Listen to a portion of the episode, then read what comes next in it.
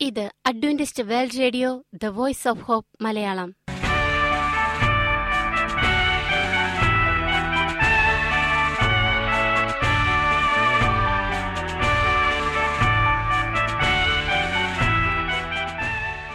നിലയ്ക്കാത്ത ദൈവസ്നേഹത്തിന്റെ ശബ്ദപ്രപഞ്ചത്തിലേക്ക് ഞങ്ങളുടെ എല്ലാ പ്രിയപ്പെട്ട ശ്രോതാക്കൾക്കും സ്വാഗതം. ഞാൻ ഷാനി ബിനോയ്. ഇന്നത്തെ പ്രധാന പരിപാടികൾ കാവ്യശബ്ദം. ക്രിസ്തീയ ഭക്തിഗാനങ്ങളുടെയും കവിതകളുടെയും പ്രത്യേക ആസ്വാദന പരിപാടി വചനപ്രത്യാശ തിരുവചന സന്ദേശം. പാസ്റ്റർ ബിനോയ് ജേക്കബ് തിരുവചനത്തിൽ നിന്നും സംസാരിക്കുന്നു. ഇന്നത്തെ പരിപാടി ഒരു മനോഹരമായ ഗാനം കേട്ടുകൊണ്ട് ആരംഭിക്കാം. കേട്ടുകൊണ്ടിരിക്കുന്നത്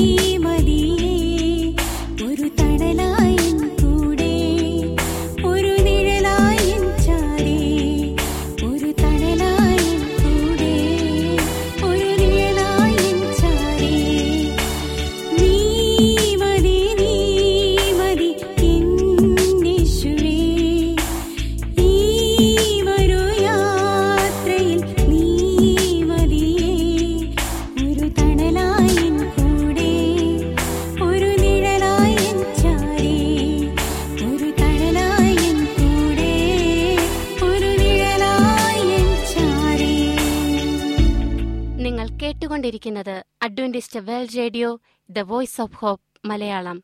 ഞങ്ങളുടെ പുസ്തകങ്ങൾ സീഡികൾ ബൈബിൾ ആരോഗ്യ പാഠങ്ങൾ എന്നിവ തപാലിൽ നിങ്ങൾക്ക് ലഭിക്കുന്നതിനും ഞങ്ങൾക്ക് എഴുതുക.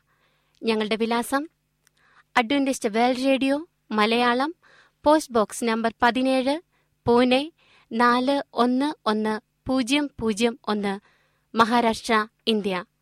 വിലാസം ഒരിക്കൽ കൂടി. Adventist world radio Malayalam post box number പതിനേഴ് പൂനെ നാല് ഒന്ന് ഒന്ന് പൂജ്യം പൂജ്യം ഒന്ന് മഹാരാഷ്ട്ര ഇന്ത്യ. ഞങ്ങളുടെ ഇമെയിൽ ബിനോയ് ജേക്കബ് പൂജ്യം ഒന്ന് അറ്റ് ജിമെയിൽ ഡോട്ട് കോം ഈ പരിപാടികൾ ഓൺലൈനായി ശ്രവിക്കുന്നതിന് ഞങ്ങളുടെ വെബ്സൈറ്റായ W W W dot A W R dot O R G സന്ദർശിക്കുക ഇനി വചനപ്രത്യാശ ഇന്നത്തെ വചനപ്രത്യാശയിൽ അനുഗ്രഹീത പ്രസംഗകൻ പാസ്റ്റർ ബിനോയ് ജേക്കബ് തിരുവചനത്തിൽ നിന്നും പ്രസംഗിക്കുന്നു. പ്രിയമുള്ള സ്നേഹിത ഇത് ക്രിസ്തു യേശുവിൽ നിങ്ങളുടെ സഹോദരൻ പാസ്റ്റർ ബിനോ ജേക്കബ്. അമേസിംഗ് ഫാക്ടിന്റെ വേദപുസ്തക പഠന സഹായി ഇംഗ്ലീഷിന്റെ മലയാള പതിപ്പിന്റെ ശബ്ദ സന്ദേശമാണ് നിങ്ങൾ കേൾക്കുന്നത്. എട്ടാമത്തെ പുസ്തകം മരിച്ചവർ യഥാർത്ഥത്തിൽ മരിച്ചവർ തന്നെയാണോ എന്നുള്ള സന്ദേശമാണ്. ചോദ്യം എട്ട് മരിച്ചവർക്ക് ജീവനുള്ളവരുമായി ആശയവിനിമയം ചെയ്യാൻ കഴിയുകയില്ലേ? ജീവിച്ചിരിക്കുന്നവർ എന്തു ചെയ്യുന്നു എന്നതിനെക്കുറിച്ച് അവർ ബോധവാന്മാരല്ലേ? ഉത്തരം അല്ല. മരിച്ചവർക്ക് ജീവനുള്ളവരുമായി ആശയവിനിമയം ചെയ്യാനോ ജീവനുള്ളവർ എന്തു ചെയ്യുന്നു എന്നറിയാനോ കഴിയുകയില്ല. അവർ മരിച്ചുപോയി അവരുടെ ചിന്തകളും നശിച്ചുപോയി. സങ്കീർത്തനം നൂറ്റി നാൽപ്പത്തി ആറിന്റെ നാല്. ബൈബിൾ വാക്യങ്ങൾ മനുഷ്യർ കിടന്നിട്ട് എഴുന്നേൽക്കുന്നില്ല. ആകാശമില്ലാതെയാകും വരെ അവർ ഉണരുന്നില്ല. ഉറക്കത്തിൽ നിന്ന് ജാഗരിക്കുന്നില്ല. അവന്റെ പുത്രന്മാർക്ക് ബഹുമാനം ലഭിക്കുന്നത് അവർ അറിയുന്നില്ല. ഇവർക്ക് താഴ്ച ഭവിക്കുന്നത് അവർ ഗ്രഹിക്കുന്നില്ല. യോബ് പതിനാല് പന്ത്രണ്ട് ഇരുപത്തിയൊന്ന്. സൂര്യന് കീഴിൽ നടക്കുന്ന യാതൊന്നിലും അവർക്കിനി ഒരു ഓഹരിയുമില്ല. സഭാപ്രസംഗി ഒൻപതിന്റെ ആറ്. മരിച്ചവർക്ക് ജീവനുള്ളവരുമായി സമ്പർക്കം ചെയ്യാൻ കഴിയും എന്ന് പതിനായിരങ്ങൾ ചിന്തിക്കുന്നുണ്ടെങ്കിലും അവർക്ക് ജീവനുള്ളവരുമായി ആശയവിനിമയം ചെയ്യാൻ കഴിയുകയില്ല. മരിച്ചവരുടെ ഇന്നത്തെ അവസ്ഥയെ ഉറക്കമെന്ന് യേശു യോഹന്നാൻ പതിനൊന്നിന്റെ പതിനൊന്ന് മുതൽ പതിനാല് വരെ പറയുന്നു. അവർ എത്ര നാൾ ഉറങ്ങും. മനുഷ്യർ കിടന്നിട്ട് എഴുന്നേൽക്കുന്നില്ല. ആകാശമില്ലാതായും വരെ അവർ ഉണരുന്നില്ല. യോ പതിനാലിന്റെ പന്ത്രണ്ട് കർത്താവിന്റെ ദിവസം വരും. അന്ന് ആകാശം കൊടുമുഴുക്കത്തോടെ നീങ്ങിപ്പോകും രണ്ട് പത്രോസ് മൂന്നിന്റെ പത്ത്. യഥാർത്ഥത്തിൽ പിശാചുക്കൾ അത്ഭുതം പ്രവർത്തിക്കുമോ? ചോദ്യം പതിമൂന്ന്. ഇവ സർവഭൂതലത്തിലും അത്ഭുതങ്ങൾ ചെയ്തുകൊണ്ട് അവരുടെ അടുക്കലേക്ക് പുറപ്പെടുന്ന ഭൂതാത്മാക്കൾ തന്നെ. വെളിപ്പാട് പതിനാറിന്റെ പതിനാല്. കള്ളക്രിസ്തുക്കളും കള്ളപ്രവാചകന്മാരും എഴുന്നേറ്റ് കഴിയുമെങ്കിൽ വൃദ്ധന്മാരെ തെറ്റിപ്പാനായി വലിയ അടയാളങ്ങളും അത്ഭുതങ്ങളും കാണിക്കും. മത്തായി ഇരുപത്തിനാലിന്റെ ഇരുപത്. ഉത്തരം അതെ തീർച്ചയായും പിശാചുക്കൾ മനുഷ്യർ വിശ്വസിക്കുന്ന വിധത്തിൽ വലിയ അത്ഭുതങ്ങൾ പ്രവർത്തിക്കുന്നു. വെളിപ്പാട് പതിമൂന്നിന്റെ പതിമൂന്ന് പതിനാല്. സാത്താനും അവന്റെ ദൂതന്മാരും വെളിച്ച ദൂതന്റെ രൂപം ധരിച്ച് പ്രത്യക്ഷപ്പെടും. രണ്ട് കുരിന്തർ പതിനൊന്നിന്റെ പതിനാല്. നടുക്കമുണ്ടാക്കിക്കൊണ്ട് ക്രിസ്തുവായിട്ട് പോലും പിശാജ് പ്രത്യക്ഷപ്പെടുന്നതാണ്. മത്തായി ഇരുപത്തിനാലിന്റെ ഇരുപത്തിമൂന്ന് ഇരുപത്തിനാല്. ലോകമെമ്പാടും ക്രിസ്തുവും അവന്റെ ദൂതന്മാരും ഒരു വലിയ ആത്മീയ ഉണർവ് ഉണ്ടാക്കിക്കൊണ്ടിരിക്കുകയാണെന്ന് പരക്കെ അനുഭവപ്പെടും. ഈ പ്രതിഭാസം വളരെ ആത്മീയമുള്ളവരും അമാനുഷികവുമാണെന്ന് പലരും പറയും. പക്ഷെ ദൈവത്തിന് തിരഞ്ഞെടുക്കപ്പെട്ട വൃതന്മാർ ഇത് നിമിത്തം വഞ്ചിക്കപ്പെടുകയില്ല. ചോദ്യം പതിനാല് എന്തുകൊണ്ട് ദൈവജനം വഞ്ചിക്കപ്പെടുകയില്ല? ഉത്തരം ദൈവജനം തങ്ങളുടെ ആത്മാർത്ഥമായ തിരുവചന പഠനത്തിലൂടെ മരിച്ചവർ ആരെന്നും അവർ ജീവിച്ചിരിക്കുന്നില്ലെന്നും അറിയും. മരിച്ചവരുടെ ആത്മാക്കൾ സ്ഥിതി ചെയ്യുന്നില്ല അതുകൊണ്ട് മരിച്ചവരുടെ ആത്മാക്കളുമായി ബന്ധപ്പെട്ട് തങ്ങൾക്ക് പ്രത്യേക വെളിച്ചം അഥവാ അത്ഭുത ശക്തി ലഭിച്ചിട്ടുണ്ട് എന്ന് അവകാശപ്പെടുന്ന രോഗശാന്തി പ്രവർത്തകരെയും സിദ്ധന്മാരെയും ദൈവജനം തള്ളിക്കളയുന്നതാണ്. അതുപോലെ ഏതെങ്കിലും രൂപത്തിൽ എവിടെയെങ്കിലും നിലനിൽക്കുന്നു എന്ന് അവകാശപ്പെടുന്ന അപകടകരമായ ദുരിതവശങ്ങളെയും ദൈവവചനം നിരാകരിക്കുന്നതാണ്.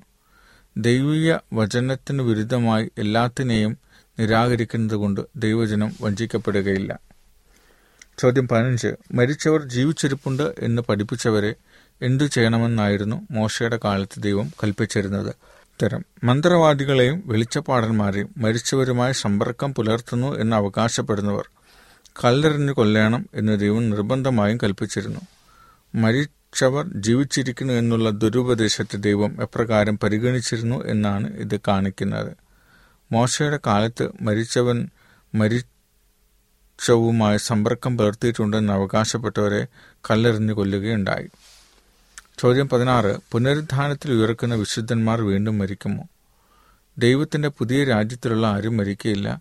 സാത്താനെ നശിപ്പിക്കുന്നതിനോടുകൂടി മരണം നിലയ്ക്കുന്നതാണ്. പതിനാറ്. പുനരുദ്ധാനത്തിൽ ഉയർക്കുന്ന വിശുദ്ധന്മാർ വീണ്ടും മരിക്കുമോ? ഏതെങ്കിലും ഈ എങ്കിലും ഈ ലോകത്തു നിന്നും മരിച്ചവരിൽ നിന്നുള്ള പുനരുദ്ധാനത്തിനും യോഗ്യരായ അവർക്ക് ഇനി മരിപ്പാനും കഴിയുകയില്ല ലൂക്കോസ് ഇരുപതിന്റെ മുപ്പത്തഞ്ച് മുപ്പത്തി ആറ് അവൻ അവരുടെ കണ്ണിൽ നിന്ന് കണ്ണുനീരെല്ലാം തുടച്ചു കളയും. ഇനി മരണമുണ്ടാകുകയില്ല ദുഃഖവും മുറവിളിയും കഷ്ടതയും ഇനി ഉണ്ടാകുകയില്ല ഒന്നാമത്തേത് കഴിഞ്ഞു പോയി. വെളിപാട് ഇരുപത്തിയൊന്നിന്റെ നാല് അഞ്ചും വാക്യങ്ങൾ. ഉത്തരം മുറവിളി കഷ്ടത ദുഃഖം മരണം. ഇവ ഇനി ഒരിക്കലും സാത്താന്റെ പുതിയ രാജ്യത്തിൽ പ്രവേശിക്കുകയില്ല ചോദ്യം പതിനേഴ്. പുനർജന്മത്തിലുള്ള വിശ്വാസം ഇന്ന് അതിവേഗം വർദ്ധിച്ചുകൊണ്ടിരിക്കുന്നു. ഈ പഠിപ്പിക്കൽ വേദ പുസ്തകാനുസൃതമാണോ ജീവിച്ചിരിക്കുന്നവർ തങ്ങൾ മരിക്കുമെന്നറിയുന്നു. മരിച്ചവരോ ഒന്നും അറിയുന്നില്ല. സൂര്യന് കീഴെ നടക്കുന്ന യാതൊന്നിലും അവൾക്ക് അവകാശമുണ്ടായിരിക്കുന്നതുമല്ല. സഭാപ്രസംഗി ആറിന്റെ ഒൻപത് അഞ്ച് ആറ്. ഉത്തരം ലോകത്തിലെ പകുതി ജനതയും പുനർജനത്തിൽ വിശ്വസിക്കുന്നു. ഒരാൾ കാലഘട്ടത്തിലും ലോകത്തിലെ പകുതി ജനതയും പുനർജന്മത്തിൽ വിശ്വസിക്കുന്നു. ഓരോ കാലഘട്ടത്തിലും വ്യത്യസ്തമായ രൂപങ്ങളിലും ആത്മാക്കൾ മരിക്കാതെ തുടർച്ചയായി പുനർജന്മം പ്രാപിക്കുന്നു എന്നുള്ള പഠിപ്പിക്കലാണിത്. ഈ ഉപദേശം തിരുവഴുത്തുകൾക്ക് വിരുദ്ധമാണ്. ബൈബിൾ പ്രസ്താവിക്കുന്നത് ഒരു വ്യക്തി മരിക്കുമ്പോൾ പൊടിയിലേക്ക് തിരികെ പോയി ചേരുന്നു. സങ്കീർത്തനങ്ങൾ നൂറ്റിനാലിന്റെ ഇരുപത്തൊമ്പത്. ഒന്നും അറിയുന്നില്ല. സഭാപ്രസംഗം ഒൻപതിന്റെ അഞ്ച്. മാനസിക ശക്തി ആർജിക്കുന്നില്ല. സങ്കീർത്തി പ്രവർത്തികൾ നൂറ്റി നാൽപ്പത്തി ആറിന്റെ നാല്. ഈ ഭൂമിയിൽ നടക്കുന്ന കാര്യത്തിലും പങ്കില്ല. സഭാപ്രസംഗി ഒമ്പതിന്റെ ആറ്. ജീവിക്കുന്നില്ല. രണ്ട് കുരിന്തിർ ഇരുപതിന്റെ ഒന്ന്. കല്ലറകൾ കഴിയുന്നു. യോബ് പതിനേഴിന് മുപ്പത്തി ഒന്ന് നിലനിൽക്കുന്നില്ല. യോബ് പതിനേഴിന്റെ പതിനാലിന്റെ ഒന്നും രണ്ടും. സാത്താന്റെ കണ്ടുപിടുത്തം. മരിച്ചവർ ജീവിച്ചിരിക്കുന്നു എന്നുള്ള ഉപദേശം കണ്ടുപിടിച്ചത് സാത്താനാണ്. പതിനൊന്ന് പന്ത്രണ്ട് ചോദ്യങ്ങളിലൂടെ നാം മനസ്സിലാക്കിയല്ലോ. പുനർജന്മം ആത്മാക്കളുമായുള്ള സമ്പർക്കം ആത്മാക്കളെ ആരാധിക്കുന്നത് മരണമില്ലാത്ത ദേഹം ഇതെല്ലാം സാത്താന്റെ കണ്ടുപിടുത്തങ്ങളാണ്. മനുഷ്യർ മരിച്ചാലും യഥാർത്ഥത്തിൽ മരിക്കില്ല എന്ന് മനുഷ്യരെ ബോധ്യപ്പെടുത്താനുള്ള ഏക ഉദ്ദേശത്തോടു കൂടിയാണ് മരിച്ചവർ ജീവിച്ചിരിക്കുന്നു എന്ന എന്ന് ജനം വിശ്വസിക്കുമ്പോൾ വിശ്വസിക്കുമ്പോൾ പിശാജിന്റെ ആത്മാക്കൾ തങ്ങൾ മരിച്ചവരുടെ ആത്മാക്കളാണെന്ന് തെറ്റിദ്ധരിപ്പിച്ച് അത്ഭുത പ്രവൃത്തികൾ ചെയ്തുകൊണ്ട് അവരെ നൂറ് ശതമാനം വഞ്ചിക്കുകയും വഴി തെറ്റിക്കുകയും ചെയ്യും.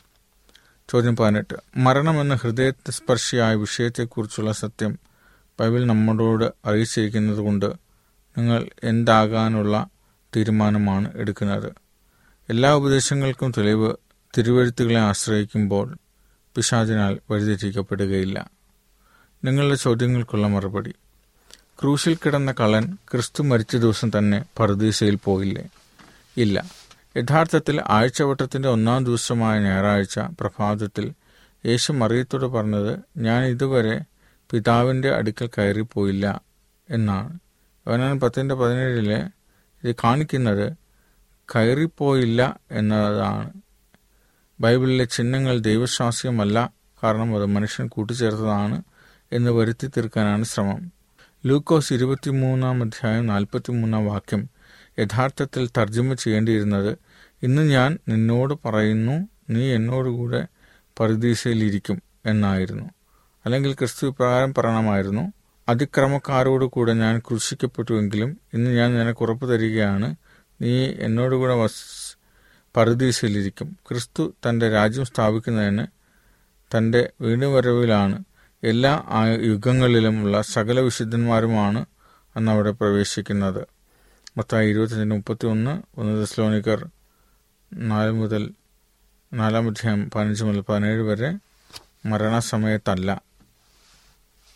രണ്ട് മരണമില്ലാത്ത അഥവാ അമർത്ഥതയുള്ള ദേഹികളെക്കുറിച്ചുള്ള ബൈബിൾ പ്രസ്താവിക്കുന്നില്ലേ? ഉത്തരം ഇല്ല. മരണമില്ലാത്ത അമർത്ഥതയുള്ള ദേഹികളെക്കുറിച്ച് ബൈബിൾ പറഞ്ഞിട്ടില്ല. അമർത്ഥത എന്നത് ബൈബിളിൽ ഒരു പ്രാവശ്യം മാത്രമേ പറയുന്നുള്ളൂ. അത് ദൈവത്തെ സംബന്ധിച്ചാണ് പറയുന്നത്. ഒന്ന് തീമത്യോസ് ഒന്നിന്റെ പതിനേഴ്. മരണസമയത്ത് ഭൗതിക ശരീരം പൊടിയിൽ തിരികെ ചേരുകയും ആത്മാവ് ജീവശ്വാസം ദൈവത്തിങ്കിലേക്ക് മടങ്ങിപ്പോവുകയുമാണ്. എന്നാൽ ദേഹി എവിടെ പോകുന്നു? അതൊരിടത്തും പോകുന്നില്ല. പകരം അതിന്റെ നിലനിൽപ്പ് അവസാനിക്കുന്നു. ദേഹി രണ്ട് ഘടകങ്ങൾ ചേർന്നുണ്ടാകുന്നതാണ് ദേഹവും വിശ്വാസവും ജീവശ്വാസവും. നിങ്ങൾ ലൈറ്റ് അണയ്ക്കുമ്പോൾ വെളിച്ചം എവിടെ പോകുന്നു? അത് എവിടെയും പോകുന്നില്ല. കാരണം വെളിച്ചം നിലച്ചിരിക്കുന്നു. പ്രകാശം ലഭിക്കുന്നതിന് രണ്ട് കാര്യങ്ങൾ ആവശ്യമാണ്. ഒരു ബൾബും വൈദ്യുതിയും. ഈ ഏകീകരണം അല്ലെങ്കിൽ വെളിച്ചം സാധ്യമാണ്. അതുകൊണ്ട് ദേഹവും ജീവശ്വാസവും തമ്മിൽ ചേരാതിരുന്നാൽ ദേഹിയില്ല. ദേഹമില്ലാതെ ദേഹിയും ഇല്ല. ജീവി ചോദ്യം നാല് ജീവിച്ചിരിക്കുന്ന വ്യക്തി എന്നതിലേറെ ഉപരി മറ്റേതെങ്കിലും വിധത്തിൽ ദേഹി എന്ന വാക്ക് അർത്ഥമാക്കാമോ? അതെ. ജീവൻ മനസ്സ് ബുദ്ധി ശക്തി എന്നിവയെക്കുറിച്ചും അർത്ഥമാക്കുന്നുണ്ട്. ഇങ്ങനെയുള്ള അർത്ഥം ഉദ്ദേശിക്കുന്നുണ്ടെങ്കിലും ദേഹി രണ്ട് കാര്യങ്ങളുടെ ഏകീകരണമാണ്. ദേഹവും ജീവശ്വാസവും. അത് മരണത്തോടുകൂടി അവസാനിക്കുന്നു. എന്നിൽ വിശ്വസിക്കുന്നവൻ മരിച്ചാലും ജീവിക്കും എന്ന് യോഹന്നാൻ പതിനൊന്നിന്റെ ഇരുപത്തിനാലിൽ പറയുന്നത് വിശദീകരിക്കാമോ? എല്ലാവരുടെ മേലും നിരന്തരം ദൈവത്തിന്റെ ആത്മാവിന്റെ ഇടപെടലുണ്ട് ഒന്നാം മരണത്തെക്കുറിച്ചെല്ലാം ഇവിടെ പറയുന്നത്. എബ്രായർ ഒമ്പതിന്റെ ഇരുപത്തിയേഴിൽ എന്നാൽ രണ്ടാം മരണത്തിൽ ദുഷ്ടന്മാർ മാത്രമാണ് മരിക്കുന്നതെന്നും അതിൽ നിന്നും അവർക്ക് പുനരുത്ഥാനമില്ല. വെളിപ്പാട് രണ്ടിന്റെ പതിനൊന്ന് ഇരുപത്തൊന്നിന്റെ എട്ട്. ചോദ്യം ആറ് ദേഹിയെ കൊല്ലുവാൻ കഴിയാതെ ദേഹത്തെ കൊല്ലുന്നവരെ ഭയപ്പെടേണ്ട എന്ന് മത്തായി പത്തിന്റെ ഇരുപത്തിയെട്ടിൽ പറഞ്ഞിരിക്കുന്നു. ദേഹം മരിക്കയില്ല എന്നുള്ളതിന് തെളിവല്ലേ ഇത്? അല്ല ഇതിന്റെ നേരെ വിപരീതമാണ് ദേഹം മരിക്കും എന്ന ആ വാക്യത്തിന്റെ അവസാന ഭാഗം പറയുന്നു. അതിങ്ങനെയാണ് ദേഹിയെയും ദേഹത്തെയും നരകത്തിൽ നശിപ്പിക്കാൻ കഴിയുന്നവനെ തന്നെ ഭയപ്പെടുവിൻ. ചോദ്യത്തിൽ ദേഹി എന്ന വാക്കിന്റെ അർത്ഥം അവിടെ നിത്യജീവനെ കുറിക്കുന്ന ജീവനാണ്. അത് അവസാന ദിവസത്തിൽ റോമർ ആറിന്റെ ഇരുപത്തിമൂന്നിൽ യോഹന്നാൻ ആറിന്റെ അമ്പത്തിനാലിലും ലഭിക്കുന്നതാണ്. ദൈവം ദാനമായി തരുന്ന നിത്യജീവനെ എടുക്കാൻ ആർക്കും കഴിയുകയില്ല. ലൂക്കോസ് പന്ത്രണ്ട് നാല് അഞ്ച്. മരിച്ചവരോട് സുവിശേഷം അറിയിച്ചു എന്ന് പത്രോസ് ഒന്ന് പത്രോസ് നാലിന്റെ ആറ് പറയുന്നില്ലേ? ഇല്ല മരിച്ച പോയവരോട് സുവിശേഷം അറിയിച്ചിരുന്നു എന്നാണ് ഇവിടെ പറയുന്നത്. ഇപ്പോൾ അവർ മരിച്ചവരാണ്. എന്നാൽ അവർ ജീവിച്ചിരുന്നപ്പോൾ അവരോട് സുവിശേഷം അറിയിച്ചതാണ്. ചോദ്യം എട്ട്. വെളിപ്പാട് ആറ് ഒമ്പത് പത്ത് പ്രകാരം യാഗപീഠത്തെങ്കിൽ ആത്മാക്കൾ നിലവിളിക്കുന്നതിനെക്കുറിച്ച് എന്തു പറയുന്നു? ആത്മാക്കൾ മരിക്കുന്നില്ല എന്നല്ലേ ഇതിന്റെ അർത്ഥം? അല്ല ഹാബിലിന്റെ രക്തം നിലവിളിക്കുന്നത് പോലെ ഉൽപ്പത്തി നാലിന്റെ പത്തിൽ ഈ നിലവിളി അലങ്കാരികമാണ്. വിശ്വാസത്തിനു വേണ്ടി കൊല്ലപ്പെട്ടവരാണ്. ഇവിടെ പ്രതിപാദിപ്പിക്കപ്പെടുന്ന ആത്മാക്കൾ മരിച്ചുപോയ ആത്മാക്കൾ യാഗപീഠത്തെങ്കിൽ കഴിയുകയാണെന്ന് തീർച്ചയായും ആരും വിശ്വസിക്കുന്നില്ല. അതേപോലെ നീതിമാന്മാർ തങ്ങളുടെ ശത്രുക്കളെ ശിക്ഷിക്കാൻ ദൈവത്തോട് അപേക്ഷിക്കുമെന്ന് ഈ വിശ്വാസം. ക്രിസ്തു ക്രൂശിൽ കിടന്ന് പ്രാർത്ഥിച്ചതുപോലെ നീതിമാന്മാർ തങ്ങളുടെ ശത്രുക്കളോട് കരുണ കാണിക്കുവാൻ മാത്രമേ അപേക്ഷിക്കുകയുള്ളൂ. ലൂക്കോസ് ഇരുപത്തിരണ്ടിന് മുപ്പത്തി നാല് ചോദ്യം ഒമ്പത്. ക്രിസ്തുവിന്റെ ക്രൂശീകരണത്തിനും ഉയർപ്പിനും ഇടയ്ക്കുള്ള സമയം അവർ തടവിലുള്ള ആത്മാക്കളോട് പ്രസംഗിച്ചു എന്ന് ബൈബിൾ പ്രസ്താവിക്കുന്നില്ലേ? ഉത്തരമില്ല. ഈ തിരുവചന ഭാഗം ഒന്ന് പത്രോസ് മൂന്ന് പതിനെട്ട് മുതൽ ഇരുപത് വരെ വെളിപ്പെടുത്തി ഇരിക്കുന്നത് നോഹയുടെ കാലത്ത് അന്ന് ജീവിച്ചിരുന്നവരോട്. വാക്യങ്ങൾ പത്തൊൻപത് ഇരുപത്. പരിശുദ്ധാത്മാവ് നോഹയിലൂടെ പ്രസംഗിച്ചു എന്നാണ്. തടവിലുള്ള ആത്മാക്കൾ എന്ന് ഇവിടെ പറഞ്ഞിരിക്കുന്നത് സാത്താന്റെ തലവറയിൽ ഉള്ളവരെ കുറിച്ചാണ്. യശയാവ് നാൽപ്പത്തിരണ്ടിന്റെ ആറ് ഏഴ് അറുപത്തൊന്നിന്റെ ഒന്ന് ലൂക്കോസ് നാലിന്റെ പതിനെട്ട് എന്നീ വാക്യങ്ങൾ കാണുക. നിങ്ങൾക്ക് എന്തുകൊണ്ട് ബൈബിൾ വിശ്വസിക്കാം? ദുഷ്ടതയുടെ ആരംഭം എങ്ങനെയാണ്? യേശുക്രിസ്തു നൽകുന്ന സൗജന്യ രക്ഷ എങ്ങനെ പ്രാപിക്കാൻ കഴിയും? സ്വർഗം എങ്ങനെയായിരിക്കും? വിശുദ്ധവും സന്തോഷകരവുമായ വിവാഹ ജീവിതം എങ്ങനെ ലഭിക്കുന്നു?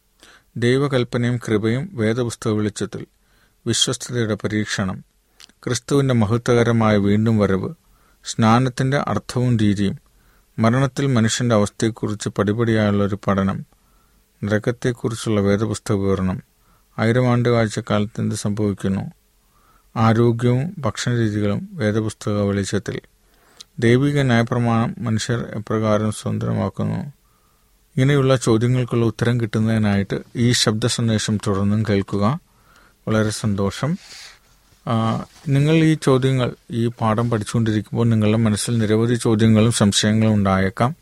അങ്ങനെ എന്തെങ്കിലും സംശയങ്ങളോ ചോദ്യങ്ങളോ ഉണ്ടെങ്കിൽ നിങ്ങൾക്ക് എന്റെ വാട്സപ്പ് നമ്പറിലേക്ക് സംശയങ്ങൾ എഴുതി അറിയിക്കാം. Nine five seven nine double one nine four three zero എന്നാണ് നമ്പർ. നമ്പർ ഒരിക്കൽ കൂടെ പറയാം.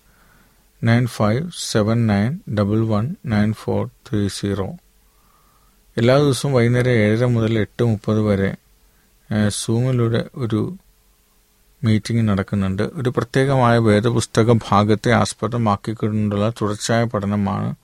നിരവധി പേർ അനുഗ്രഹിക്കപ്പെടുന്നു. ഈ മീറ്റിംഗിന്റെ ഭാഗമാകുവാൻ നിങ്ങളെ ക്ഷണിക്കുന്നു. സൂം ഐ ഡി ആറ് ഏഴ് രണ്ട് അഞ്ച് രണ്ട് ആറ് മൂന്ന് ഏഴ് നാല് നാല്. ഒരിക്കൽ കൂടി പറയാം. ആറ് ഏഴ് രണ്ട് അഞ്ച് രണ്ട് ആറ് മൂന്ന് ഏഴ് നാല് നാല്. പാസ്കോഡ് ഒന്ന്. എല്ലാ ദിവസവും ഏഴര മുതൽ എട്ടര വരെയാണ്. രാവിലെ അഞ്ച് എ എം മുതൽ ആറ് എ എം വരെ ഇതേ ഐ ഡിയിലും സൂമിലും ഒരു പ്രഭാത ജാഗരണ പ്രാർത്ഥന നടക്കുന്നുണ്ട്. അതിൽ നിങ്ങൾക്ക് പങ്കെടുക്കാവുന്നതാണ്. തിങ്കൾ മുതൽ വെള്ളി വരെ പതിനൊന്നര മുതൽ പന്ത്രണ്ട് മുപ്പത് വരെ നമുക്ക് പ്രത്യേകമായ ഒരു മീറ്റിംഗ് നടക്കുന്നുണ്ട്. പ്രശ്നങ്ങളുള്ളവർക്കൊക്കെ വേണ്ടി പ്രാർത്ഥിക്കാനും അവരുടെ പ്രശ്നങ്ങൾ പറയാനും അതിന് നല്ല പരിഹാരങ്ങൾ കൊടുക്കാനുമുള്ള ഒരു നല്ല വേദിയാണത്. അപ്പോൾ തീർച്ചയായിട്ടും ഈ മീറ്റിങ്ങിൽ നിങ്ങൾ പങ്കെടുക്കുക. ഇതിനൊന്നും പറ്റുന്നില്ലെങ്കിൽ നിങ്ങൾക്ക് വാട്സപ്പിലൂടെ നമ്മളോട് ചാറ്റ് ചെയ്യാം. നിങ്ങളുടെ ഐഡന്റിറ്റിയും മറ്റു കാര്യങ്ങളും രഹസ്യമായി സൂക്ഷിക്കുന്നതാണ്. അതിനായിട്ട് സേവ് ചെയ്യുന്ന number plus one seven two five three two double three. Plus one seven two five three two three ഈ സന്ദേശത്തിൽ നിങ്ങൾക്ക് ചാറ്റ് ചെയ്യാൻ സാധിക്കുന്നതാണ്. ഏതായാലും ഈ വചനം കേട്ടത് നിങ്ങൾക്ക് അനുഗ്രഹപ്രദമായെന്ന് വിചാരിക്കുന്നു. ഏതായാലും ഈ മീറ്റിംഗ് തുടർച്ചയായി കേൾക്കുക. നിങ്ങൾക്കത് അനുഗ്രഹപ്രദമായി തീരട്ടെ. ദൈവം നിങ്ങളുടെ ജീവിതത്തെ ഉപയോഗിക്കട്ടെ. അവൻ നിങ്ങളെ സ്നേഹിക്കുന്നു. അവൻ നിങ്ങളെ കരുതുന്നു. അവന്റെ പേര് സ്നേഹമെന്നാണ്. ആ സ്നേഹത്തിൽ അധിവസിക്കാൻ നമ്മുടെ ജീവിതത്തെ നമുക്ക് സ്വയം സമർപ്പിക്കാം. അമേ പരിപാടികളെക്കുറിച്ചുള്ള നിങ്ങളുടെ അഭിപ്രായങ്ങൾ നിർദ്ദേശങ്ങൾ അനുഭവ സാക്ഷ്യങ്ങൾ നിങ്ങളുടെ പ്രത്യേക പ്രാർത്ഥന ആവശ്യങ്ങൾ എന്നിവ ഞങ്ങൾക്ക് എഴുതുക നിങ്ങൾക്ക് വേണ്ടി പ്രത്യേകം പ്രാർത്ഥിക്കുന്നതാണ്. ഞങ്ങളുടെ പുസ്തകങ്ങൾ സീഡികൾ ബൈബിൾ ആരോഗ്യ പാഠങ്ങൾ എന്നിവ തപാലിൽ നിങ്ങൾക്ക് ലഭിക്കുന്നതിനും ഞങ്ങൾക്ക് എഴുതുക ഞങ്ങളുടെ വിലാസം Adventist world radio Malayalam post box number പതിനേഴ് പൂനെ നാല് ഒന്ന് ഒന്ന് പൂജ്യം പൂജ്യം ഒന്ന്. മഹാരാഷ്ട്ര ഇന്ത്യ. വിലാസം ഒരിക്കൽ കൂടി. Adventist world radio Malayalam post box number പതിനേഴ് പൂനെ നാല് ഒന്ന് ഒന്ന് പൂജ്യം പൂജ്യം ഒന്ന് മഹാരാഷ്ട്ര ഇന്ത്യ.